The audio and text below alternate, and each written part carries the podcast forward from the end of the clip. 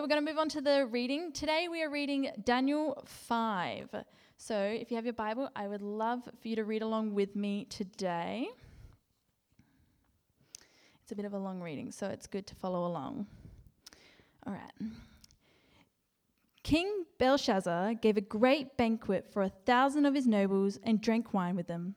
While Belshazzar was drinking his wine, he gave orders to bring in the gold and silver goblets that Nebuchadnezzar, his father, had taken from the temple in Jerusalem, so that the king and his nobles, his wives and his concubines, might drink from them. So they brought in the gold goblets that had been taken from the temple of God in Jerusalem, and the king and his nobles, his wives and his concubines, drank from them. As they drank the wine, they praised the gods of gold and silver, of bronze, iron, wood, and stone. Suddenly, the fingers of a human hand appeared and wrote on the plaster of the wall near the lampstand in the royal palace. The king watched the hand as it wrote.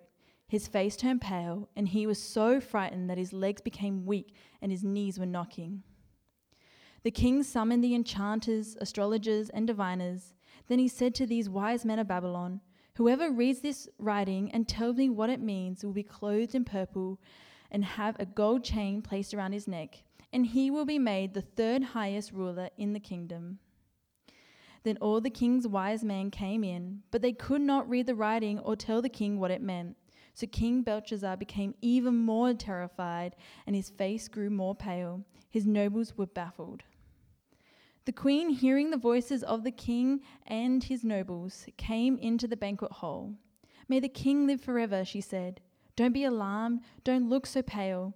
There is a man in our kingdom who has the spirit of the holy gods in him. In the time of your father, he was found to have insight and intelligence and wisdom, like that of the gods. Your father, Nebuchadnezzar, appointed him chief of the magicians, enchanters, astrologers, and diviners. He did this because Daniel, whom the king called Belteshazzar, was found to have a keen mind, knowledge, and understanding, and also the ability to interpret de- dreams explain riddles, and solve difficult problems. Call for Daniel, and he will tell you what, this, what the writing means. So Daniel was brought before the king, and the king said to him, Are you Daniel, one of the exiles my father, the king, brought from Judah? I have heard that the Spirit of the gods is in you, and that you have insight, intelligence, and outstanding wisdom. The wise men and enchanters were brought before me to read this writing and tell me what it means but they could not explain it. Now I have heard that you are able to give interpretations and to solve difficult problems. If you can read this writing and tell me what it means, you will be clothed in purple, have a gold chain placed around your neck, and you will be made the third highest ruler in the kingdom. Then Daniel answered the king, You may keep your gifts for yourself and give your rewards to someone else. Nevertheless, I will read the writing for the king and tell him what it means. Your majesty is the, the most high God gave your father Nebuchadnezzar sovereignty and greatness and glory and splendor. Because of the high position he gave him, all the nations and people of every language dreaded and feared him. Those the king wanted to put to death, he put to death. Those he wanted to spare, he spared. Those he wanted to promote, he promoted. And those he wanted to humble, he humbled. But then his heart became arrogant and hardened with pride he was deposed from his royal throne and stripped of his glory. He was driven away from the people and given the mind of an animal. He lived with the wild donkeys and ate grass like an ox, and his body was drenched with the dew of heaven, until he acknowledged that the Most High God is sovereign over all kingdoms on earth and sets over them anyone he wishes. But you, Belshazzar, his son, have not humbled yourself, though you knew all this. Instead, you set yourself up against the Lord of heaven. You had the goblets from his temple brought to you, and you and your nobles, your wives and your concubines, drank wine from them. You praised the gods of silver and gold, of bronze, iron, wood, and stone, which cannot see or hear or understand. But you did not honor the God who holds in his hand your life and all your ways. Therefore, he sent the hand that wrote the, the, inscription. This is the inscription that was written Mene, Mene, Tekel, Parsin. Here is what these words mean Mene, the God has numbered the days of your reign and brought it to an end. Tekel, you have been weighed on the scales and found wanting. Peres, your kingdom is divided and given to the Medes and Persians. Then, at Belshazzar's command, Daniel was clothed in purple, a gold chain was placed around his neck, and he was proclaimed the third highest ruler in the kingdom. That very night, Belshazzar, king of the Babylonians, was slain, and Darius the Mede took over the kingdom at the age of 62. This is the word of the Lord.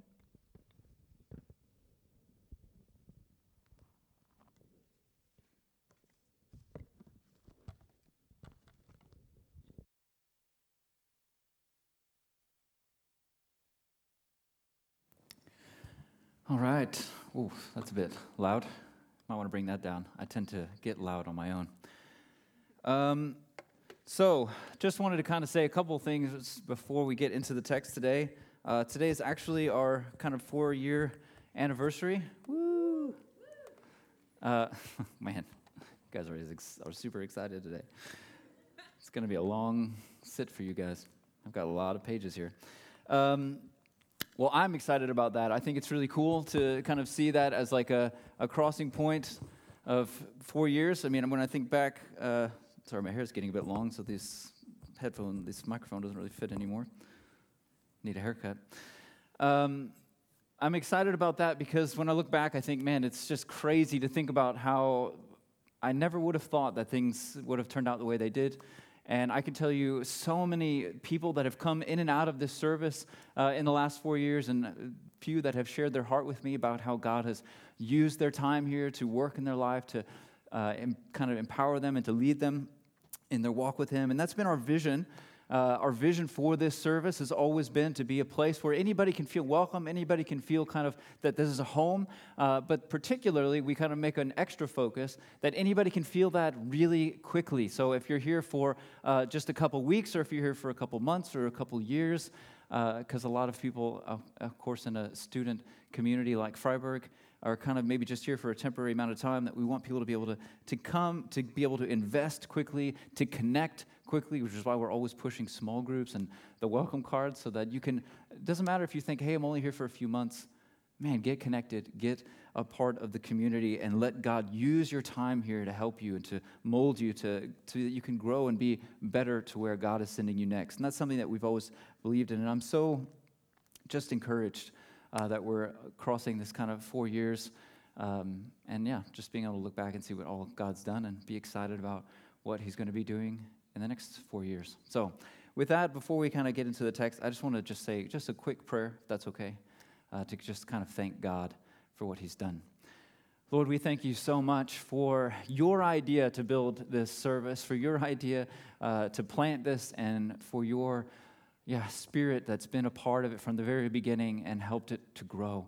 And all the people, Lord, that have been able to come and be a part of this service in the last four years, to contribute uh, to what it is now. And yeah, Father, to just uh, be a part of seeing your kingdom grow here in Freiburg. And so, Lord, we thank you for all the lives that you've touched in ways that we can't even fathom, ways that we never know uh, fully. And maybe we'll never fully understand the, the, the extent of, but we know that you're at work.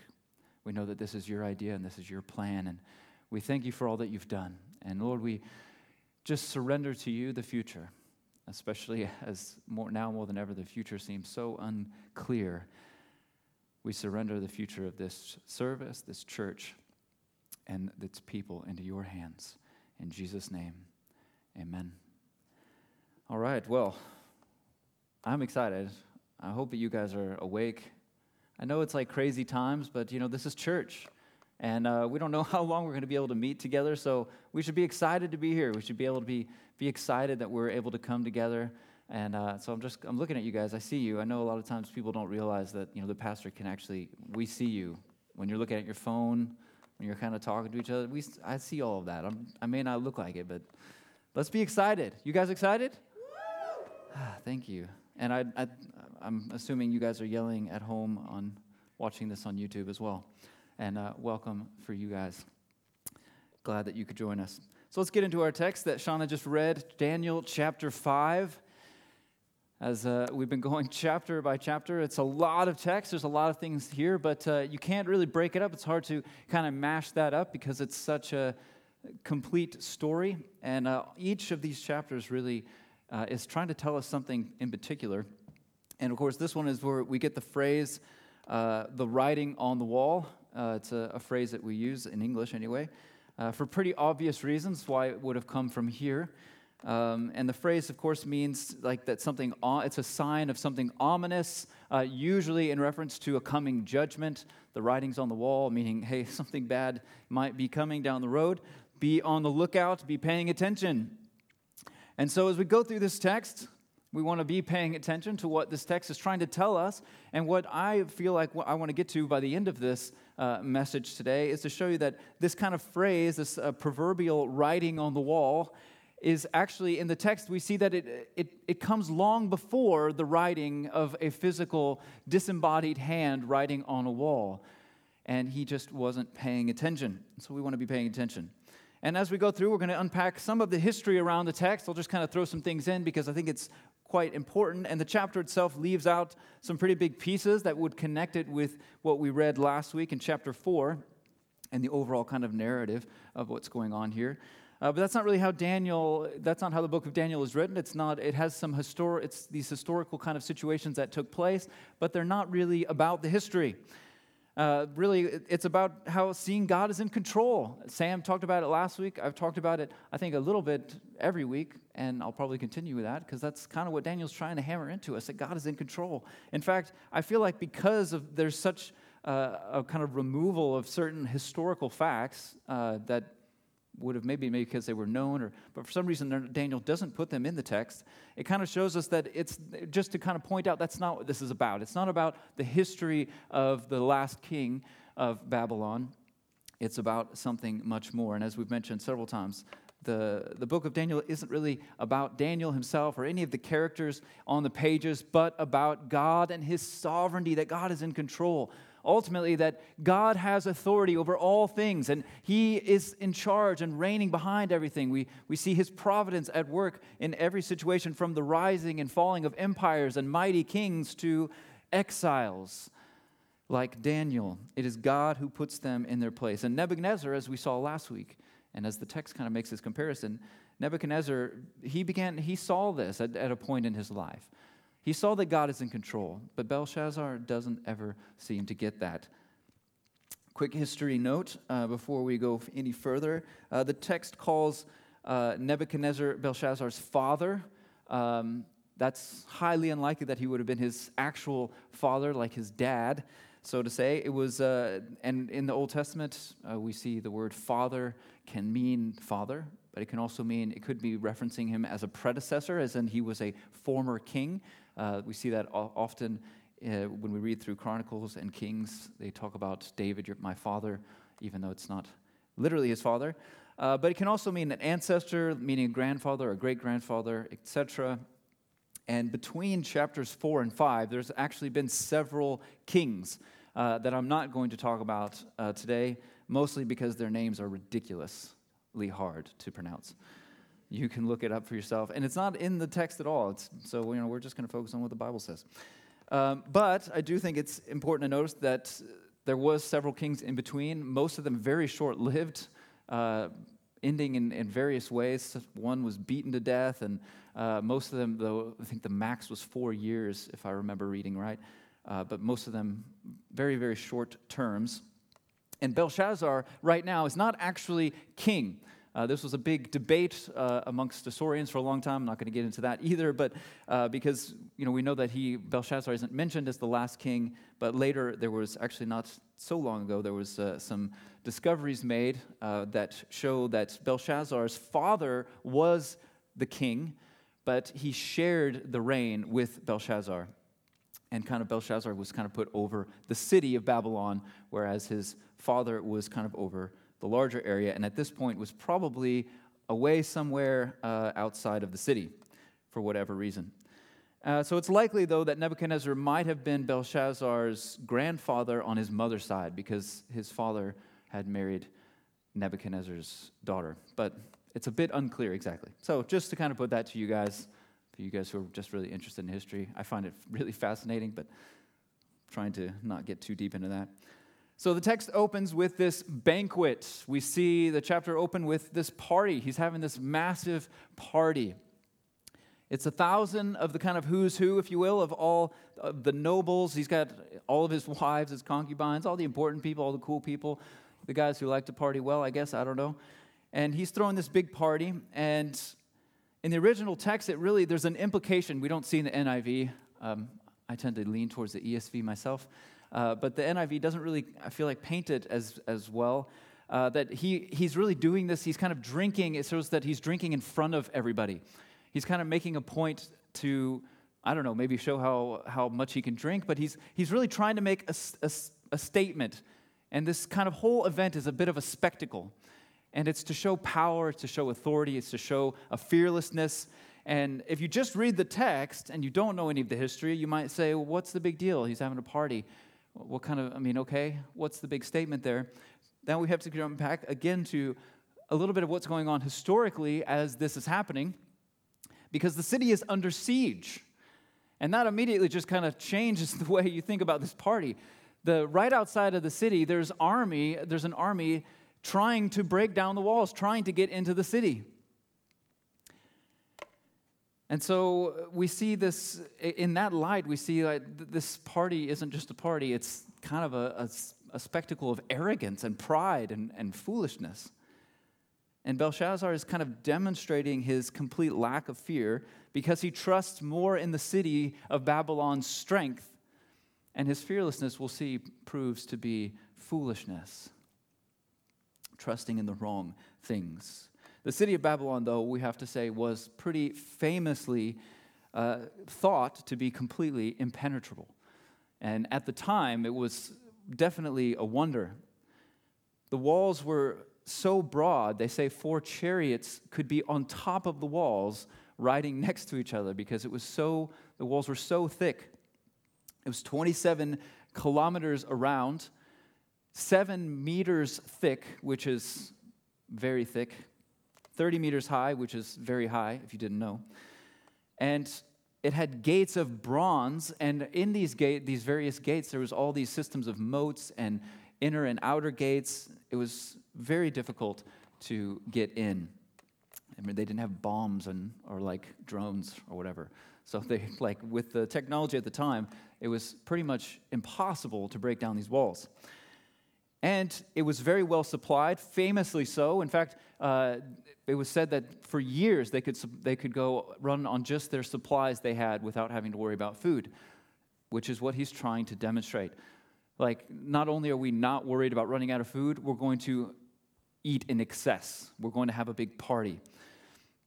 And a river ran through the city, so they had an unlimited supply of water.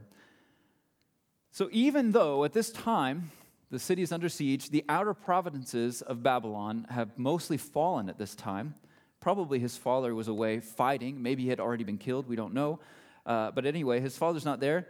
And the outer areas have been taken mostly, but the city remains firm.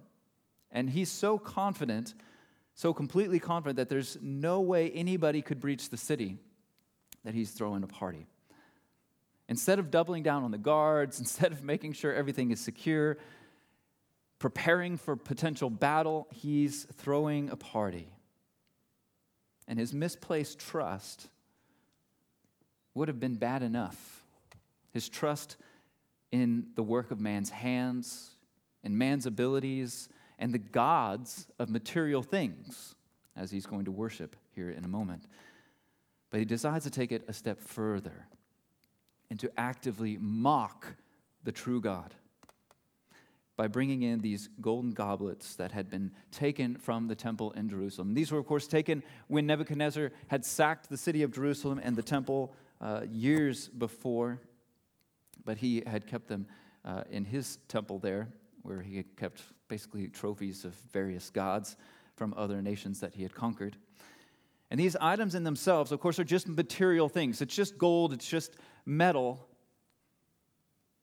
The very definition, of course, of holy, because making these things holy is, means to be set apart. And it's because of what they were used for that made them holy, that they were used for the temple. If you melt the gold down and use it for something else, the gold isn't what was valuable. It's not miraculous, it's not special. But they were representing something connected with God. And he was worshiping the materials. He was worshiping the materials themselves. He's worshiping the gods of, of gold and silver and stone, trusting in material things.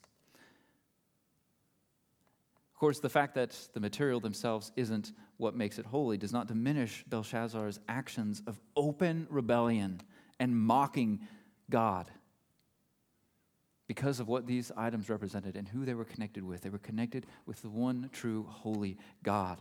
And now maybe he was attempting to encourage his men. That's a possibility. Again, he was trying to make a statement saying, hey, not only are we willing to throw a party, but we can even, you know, mock the gods of, of other peoples that we've already conquered in the past. Remember that city, Jerusalem? We conquered them with no problems. Their God didn't do anything. Let's bring in there those special items. Remember the battles we won. We'll be okay here today, too.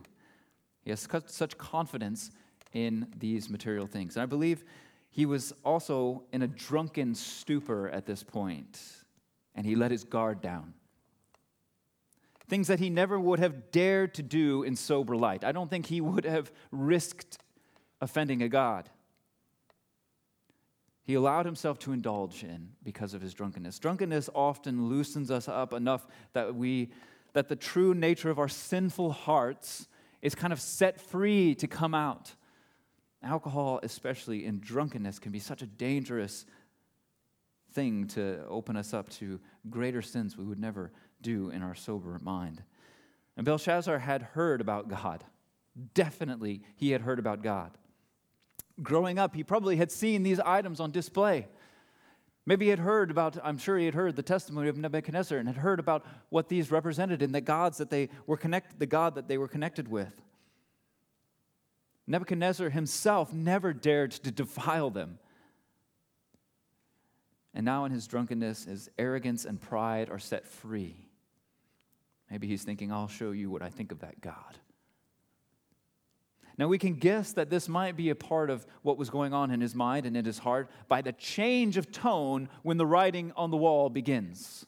So he changed his demeanor pretty quickly. In fact, he's so incredibly filled with fear that even though he doesn't even though he doesn't even know what the writing means there's something else going on that's putting fear into like the very core of his being it shows us that he was aware he became very aware of his sin he became very aware of what that what he was doing was probably wrong it was wicked and he became aware of that when he was brought into an encounter with god through the writing on the wall his sinful heart shines through. He was sobered up pretty quickly when he saw that hand. And in the light of a sober mind, he is afraid. Galatians 6, 7 through 8, I think, echoes into this. Do not be deceived. God cannot be mocked. A man reaps what he sows. Whoever sows to please their flesh, from the flesh will reap destruction. Whoever sows to please the Spirit, from the Spirit will reap eternal life. We cannot live for ourselves. We cannot live in sin continuously and not expect to eventually reap what we have sown, what we've laid into the ground. Now, surely Belshazzar has spent many years sowing his arrogance and pride. I don't think this was just something that came up today. But here we, in this text, we see this kind of instant reaction, this instant karma, if you will, of his drunkenness and his arrogance and pride and his open rebellion against God, his mocking God, having a direct action, or sorry, reaction from God as the hand, this disembodied hand, begins to write on the wall. Let's read through that encounter in verse 5 and 6 uh, sorry, suddenly the fingers of a human hand appeared and wrote on the plaster of the wall near the lampstand in the royal palace. So, just that's obviously to show us that it was in a place where everybody could see it. Everyone could clearly see what was going on. It was right by the light source. The king watched the hand as it wrote. His face turned pale, and he was so frightened that his legs began, became weak and his knees were knocking. Now, I think we can all agree that seeing a disembodied hand writing on the wall would strike some level of fear in anybody. It's a shocking thing to see. But as I mentioned, I think his terror doesn't say everybody felt that. He felt it. He felt this terror. His terror was deep because he knew this was judgment. He knew it was judgment. He didn't know what it was, but he knew it was judgment. I mean, he didn't know what it said. You know, you can kind of think he worshiped all of the, these gods of, of the, the Babylonian gods. Maybe one of them was the ones that he was worshiping, was writing on the wall, telling him what a good job he's doing. That could have been. He didn't know what it meant. I mean, I think they did. The text is a bit ambiguous here, but I think they knew what the words actually said. Uh, it was those are Aramaic words. I think they knew what they said. They just didn't know what it meant. And it could have been. He could have interpreted it to be good news from one of a different God, but he didn't think that. I don't think that thought ever even popped in his head for a second because there was there's only one true God. There is only one true God. Everything else is fabricated. It's idols, it's lifeless objects, and those don't strike fear in your heart. They don't do anything to you. They have no impact on your life except what you yourself allow them to have. He was struck with fear because he was encountering God. He was struck with fear because he was encountering God but he has no change of heart. He has no change of heart, as we saw with Nebuchadnezzar last week in his testimony, chapter 4. It's a reminder that physical, outward, bodily expressions or reactions do not necessarily mean it's a work of the Spirit. As is often thought, especially nowadays, I feel like. Just because someone is crying or shaking or crying out to God those don't necessarily mean that it's a work of the Spirit. It doesn't mean they're having that they have a changed heart. And we see that here with him. He's reacting, but his heart isn't changed. Those, of course, can be associated with a changed heart. The work of the Spirit can lead us to weeping or crying out to God. But they are not the evidence of a changed heart.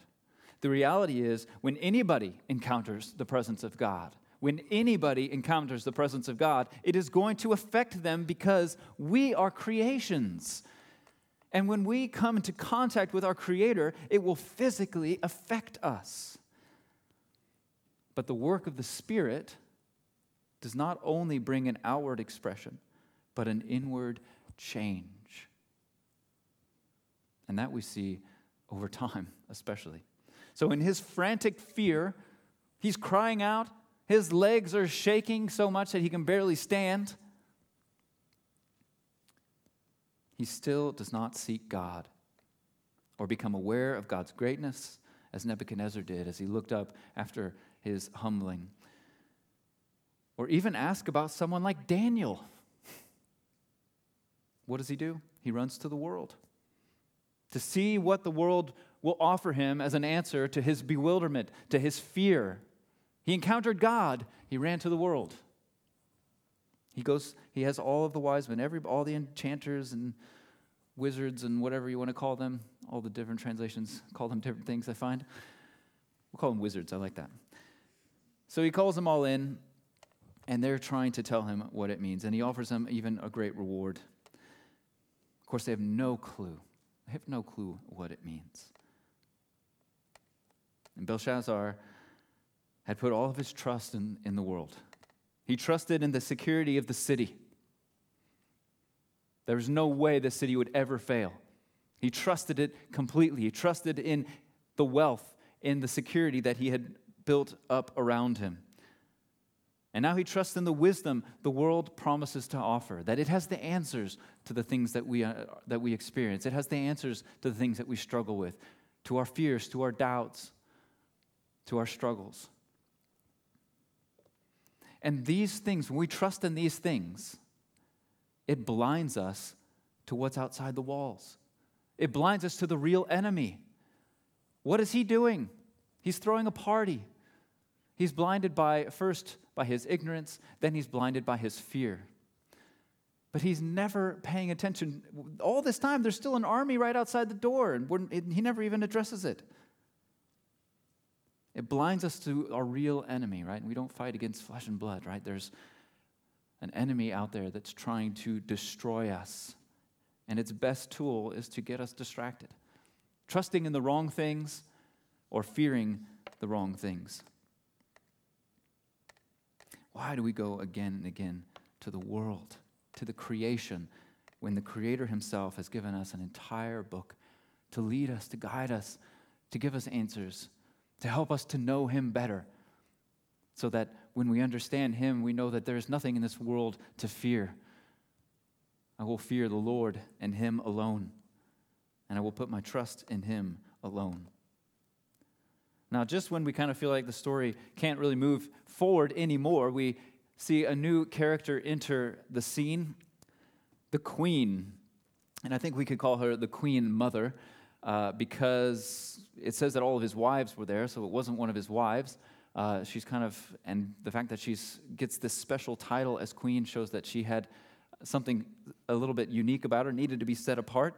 Uh, most likely was Belshazzar's um, sorry, this could be the mother of Belshazzar or maybe a grandmother. It's really, uh, we're not really exactly sure, but certainly somebody older, somebody who had clearly more wisdom. We can see that right away in the way that she talks and the way that she understood things from the past. And one person in particular that stood clearly in her mind was Daniel. And if she had been around long enough, she would have definitely been there to know and see the way that Daniel uh, interacted with Nebuchadnezzar years before. And she says a few things about him. She says that, hey, there's a man in your kingdom who has the spirit of the holy gods. And that doesn't mean like the holy God, it just means that he has something special. He, he clearly has some connection with something beyond us.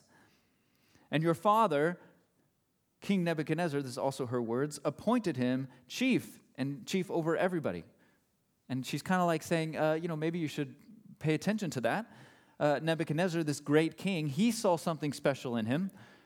Uh, maybe that might be, he might be noteworthy. And then in verse 12, I'll read through, uh, he, he did this because Daniel, whom the king called Belteshazzar, this is also interesting that she calls him by his Hebrew name, kind of uh, elevating him, not giving him his kind of slave name, if you will, but his true identity as a Hebrew uh, was found to have a keen mind and knowledge and understanding, and also the ability to interpret dreams, explain riddles, and solve difficult problems.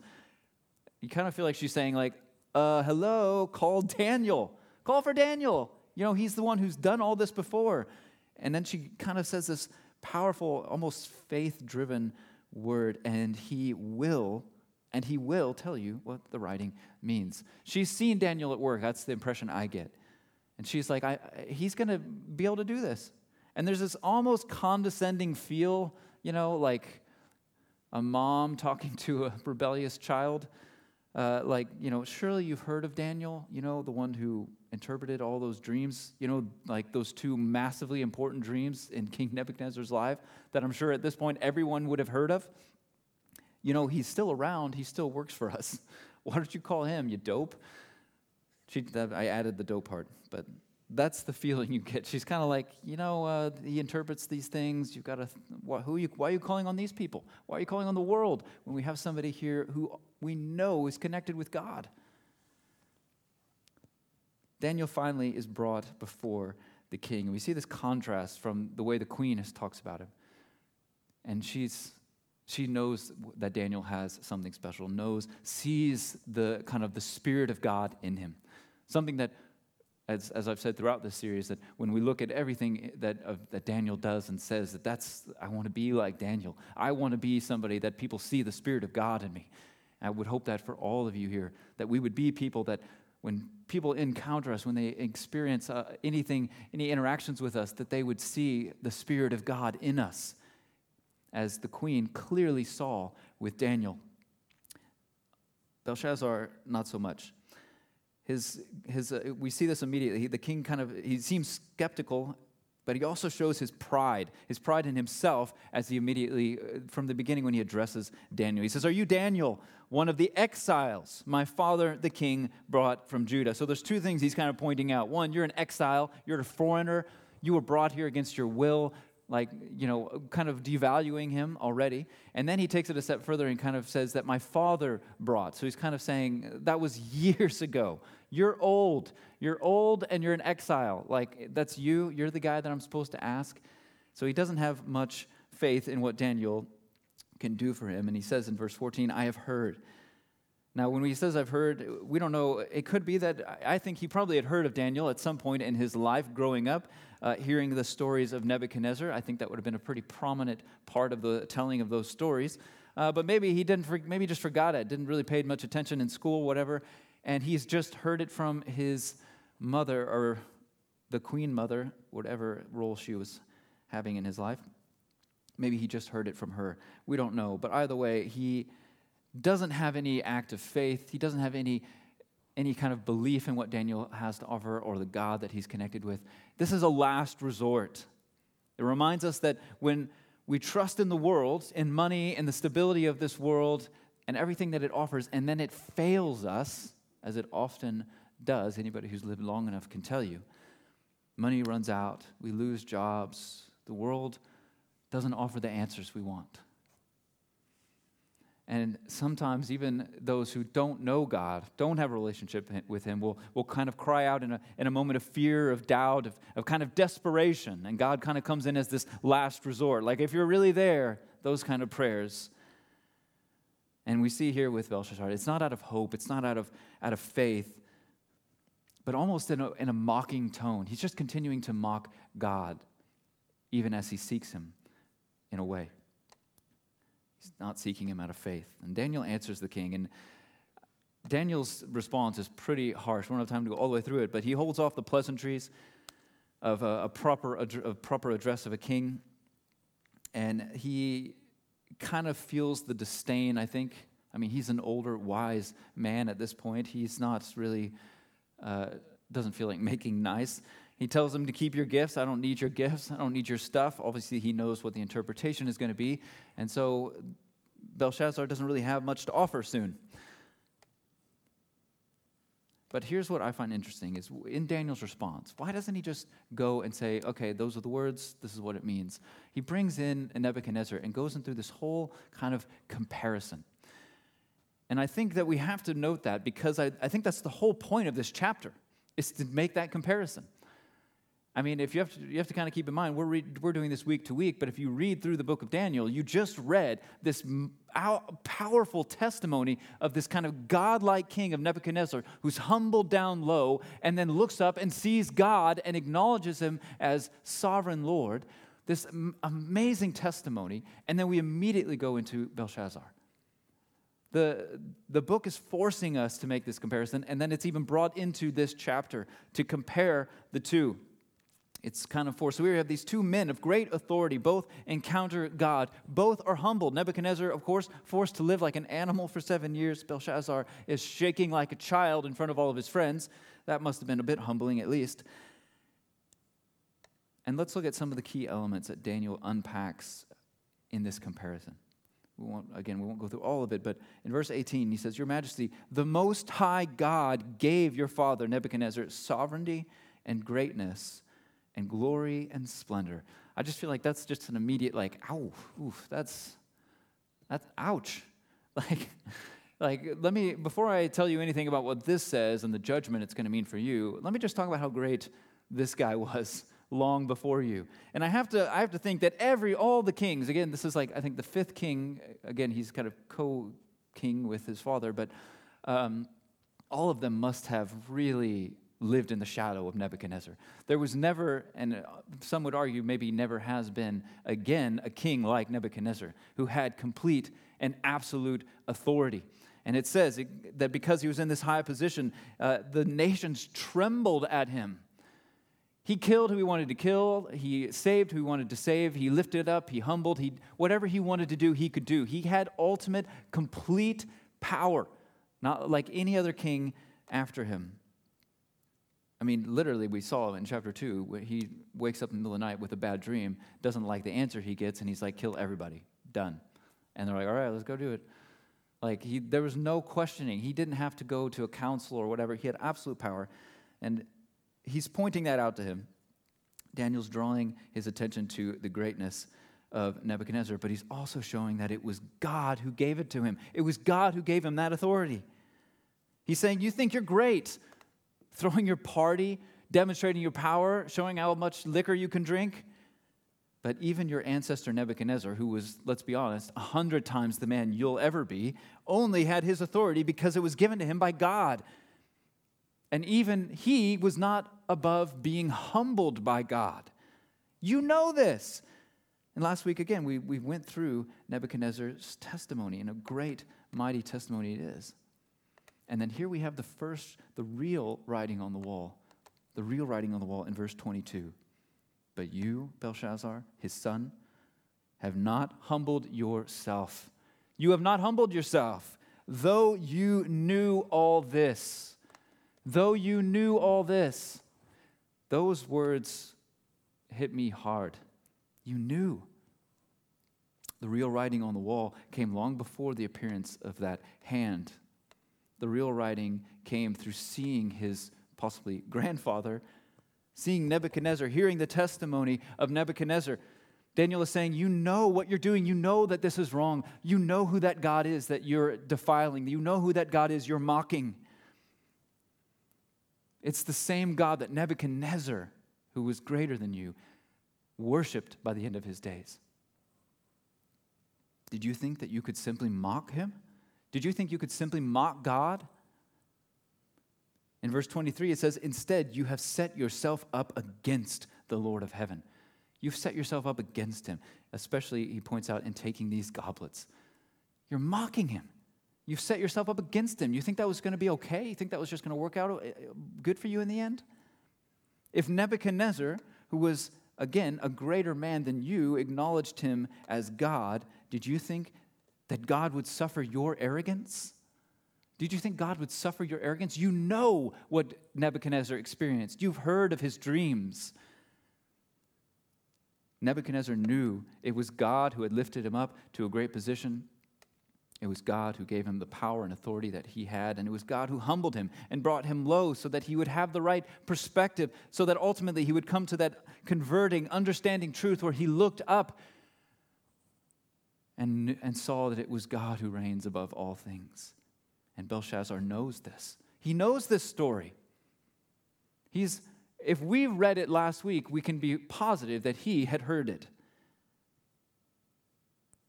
probably many, many, many times if you have a family where people like to tell stories.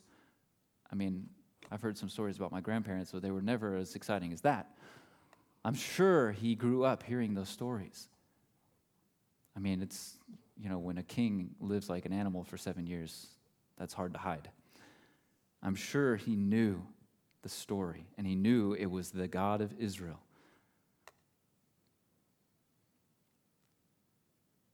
If he had received this truth and taken it to heart, he would have not have defiled what God had made righteous so frivolously, blatantly mocking God. He didn't heed the instruction of the testimony of the greatest, most powerful known ruler in his day, who had learned from his experience that God is in control of all things. Because he didn't heed this but rejected it, he in turn is rejecting God as sovereign. Verse 23, it goes on, You did not honor the God who holds in his hand your life. In some translations, your breath, which I like better. The God who holds your very breath in his hand. We are without excuse. That's what this means. We are without excuse. God reveals his truth through his word, first and foremost, and therefore there's no one in this room that can stand before God and say, I didn't know. I didn't know that Jesus was the only way. I know that we preach that here. I know we teach it. I know that the Word of God says it again and again. We are without excuse. And Paul takes it even further, removing all opposition or option, rather, for excuse. in Romans 1:20. For since the creation of the world, God's invisible qualities, his eternal power, his and divine nature have been clearly seen, being understood from what has been made, so that people are without excuse. Don't miss the writing on the wall. And don't wait until a severed hand has to physically appear and write out your judgment in front of you. Be aware. Think about it like this every breath you take is a gift from God. Every breath you take is a gift from Him. Even if you use that breath to curse God, to curse Him to His face, to curse God's name, it is only because God has allowed you the gift of that breath to do so. Heed the warnings of His word, of those who preach and teach His truth. And look at the intricacies of this world that we live in and know that's not by accident, but by design through purposeful directing of a creator. We're without excuse. You can be like Belshazzar and, and trust in man, in the creation of man, creations of man and the wisdom of man, but it will not save you. And you'll find yourself confronted with a real truth that strike, should strike fear into your heart when you are confronted with it, and that is is the Bible true? Is the Word of God true? Yes or no? Because if it is true, and it is absolute truth as it claims to be, it should change the way you live your life. It should change the way you understand reality. It should change the way you see God, the way you see yourself, and the way you see others. Is the Bible true? I, read, I found this quote I'll read. I feel like puts it in a good light. If God held Belshazzar responsible, if he held him responsible, my friend, for the ray of light which shone across his path, what will he say to men living in the blaze of light which illuminates the world today?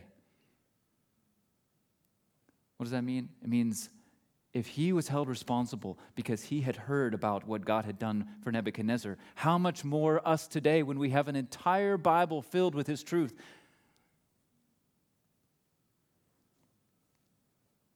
Belshazzar's greatest sin was to be unteachable from the truth he could have gained by watching God's grace at work in the life of Nebuchadnezzar. As a, a, philosopher once said, the only thing we learn from history is that we have learned nothing from history. How true that is, maybe today more than ever. Don't make that mistake. Let's get to the interpretation. I know it's late, but I feel like we don't have really hang out after service, so you guys can just, you know, stay a bit later, right? Yeah! I told you guys to be excited. It'll get you through, keep you awake. So, ending on the interpretation, Mina Tekel Peres means numbered, weighed, divided. I want to just say that when we hear numbered, we have two, two ways. We can see Belshazzar's approach, his response, which is fear, which is a right response, and those who know the truth of God's grace who belong to Christ today and what it means for us. Your days have always been numbered. Every single one of us, down, uh, the Bible says that our, the hairs of our head are numbered. The days of our lives have been numbered by our Creator. Whether we accept that as true or not, it remains true. God knows the days of your life, down to the minute, down to the second. And if you, have, if you seek relationship with God, this will be a great comfort to you that He knows you. He's with you every single day. He knows everything you're going to experience. He's with you all the days of your life. But if you live in rebellion against God, this should and will strike fear into your heart. Weighed.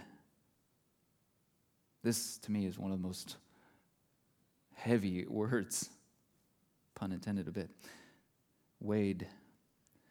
You have been tested and weighed and found wanting. I cannot imagine a more fearful thing to hear. there is a scale that we are all judged on. And for those who do not know Christ, it means you will be judged based off of your actions, your thoughts, how you spent your days. And the Bible says that you will not match up. All fall short of the glory of God, all have sinned. There is none who are good. All who are weighed will be found wanting. For those of us who have been brought, bought rather, bought by the blood of Christ and belong to Him and have relationship with Him and call Him Lord and Savior, the scale has been reset and our debt has been paid in full by the blood of Christ. Finally, we have divided. Now, this is his judgment. The judgment is that the kingdom is going to end, it's going to be divided. The Medes and Persians will be taking over soon. And the wages of sin is death. And for those who reject God, the penalty is division between you and God, and the goodness of God, and the love of God, and the peace of God for eternity. But Romans 8 1 tells us, therefore, there is now no condemnation for those who are in Christ Jesus. When we are in Christ, our debt is paid and we are no longer condemned. And we seek to live a righteous life. We seek to do right by Him because we seek Him. We seek Christ Himself, and He is righteousness. Belshazzar still did not believe, did not receive this truth, even though Daniel had refused, he gives him the reward anyway. Again, you feel this sense of mocking. Yeah, give him his coat, give him his purple robes, his gold, and his role as third in command, which of course was the highest that he would have been able to offer anyway. But that very night, the city was taken. I won't get into the history of it, even though I have all these notes here, because it's very interesting. But basically, it was an incredible tact by the enemy to how they took the city. They diverted the rivers so that the water level was lowered enough that they could walk under these giant bars that had been put down into the, the river so that nobody could march through. And because it was thought to be impossible, nobody was even watching as he marched his army through. But they still had to get through the gates. And this is where I do want to note uh, they had to get through these uh, bronze gates. And history tells us that the gates weren't even locked. They weren't even locked because they thought there was no way anybody could get through the walls. So the inner city gates weren't even closed. And this is interesting because in Isaiah 45, 1 through 7, which I won't read, um, you can read it later, and also in Jeremiah, he talks about this. But God predicted the fall of Babylon, and he even talks about the gates being unlocked, and, and even mentions the river and the tact that they would use 200 years before this happened. I just point that out because, as I've said, the book of Daniel is a book of prophecy, both of future prophecy and also fulfilled prophecy. Everything is very strategic in this book. We could unpack it, I think, for weeks, but I'll start to close now. Sorry. I want to just kind of uh, draw your attention to, I think, a comparison in, with, in Luke 12, 19 through 20. We see Belshazzar as Jesus depicts the rich fool and he is talking about this is a, a, parable where the, the rich man has just he's got so much he's got so many things he's going to build more barns. And then he says in verse 19 and i will say to myself you have plenty of grain laid up for many years. Take life easy eat drink and be merry. But god said to him you fool this very night your life will be demanded of you. Then who will get what you have prepared for yourself Belshazzar trusted in all of the things that had been gained, all of the things that had been stored up in the possessions to the very end. And it was to his death. What do you trust in? What do you trust in? The reality is that for each and every one of us, it could be this very night that our life is required of us.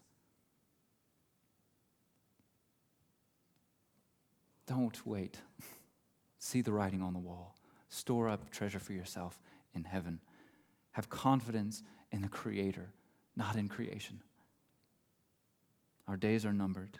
We will be weighed on the scale, and my hope for each and every one here today is that when you are weighed on the scale, you are not found wanting because you are the righteousness of God in Christ Jesus, because you have been adopted as son and daughter of the Most High. Do not live in arrogance or pride, but humble yourself completely, trusting in Jesus Christ as your all in all. I'll invite the band to come up as we close. Stand firm in this truth, especially in these trying times we live in today of uncertainty. Don't be blind to what's going on in the world. It's crazy out there. We have an enemy. Don't be blind to it. Keep your eyes open, but also focused on Christ, trusting in Him, humbling yourself before Him. Let's pray. Father, we thank you so much that we see the example of Daniel as this righteous man who, year after year in his life, is faithful, as we'll see next week, especially, or week after next, that he is continually faithful to you. But we thank you for also for these examples of the wrong way, the wrong things to trust in. Belshazzar reminds us that trusting in the world, trusting in the possessions, trusting in, in the wisdom of the world doesn't satisfy. It doesn't, it doesn't offer us what we're looking for. We need you. He had the truth right in front of him, but he refused to accept it. Help us, Father, to see the writing on the wall in our lives. Help us to know you, to seek you first and to humble ourselves before you and put our trust in you and you alone. In Jesus' name, amen.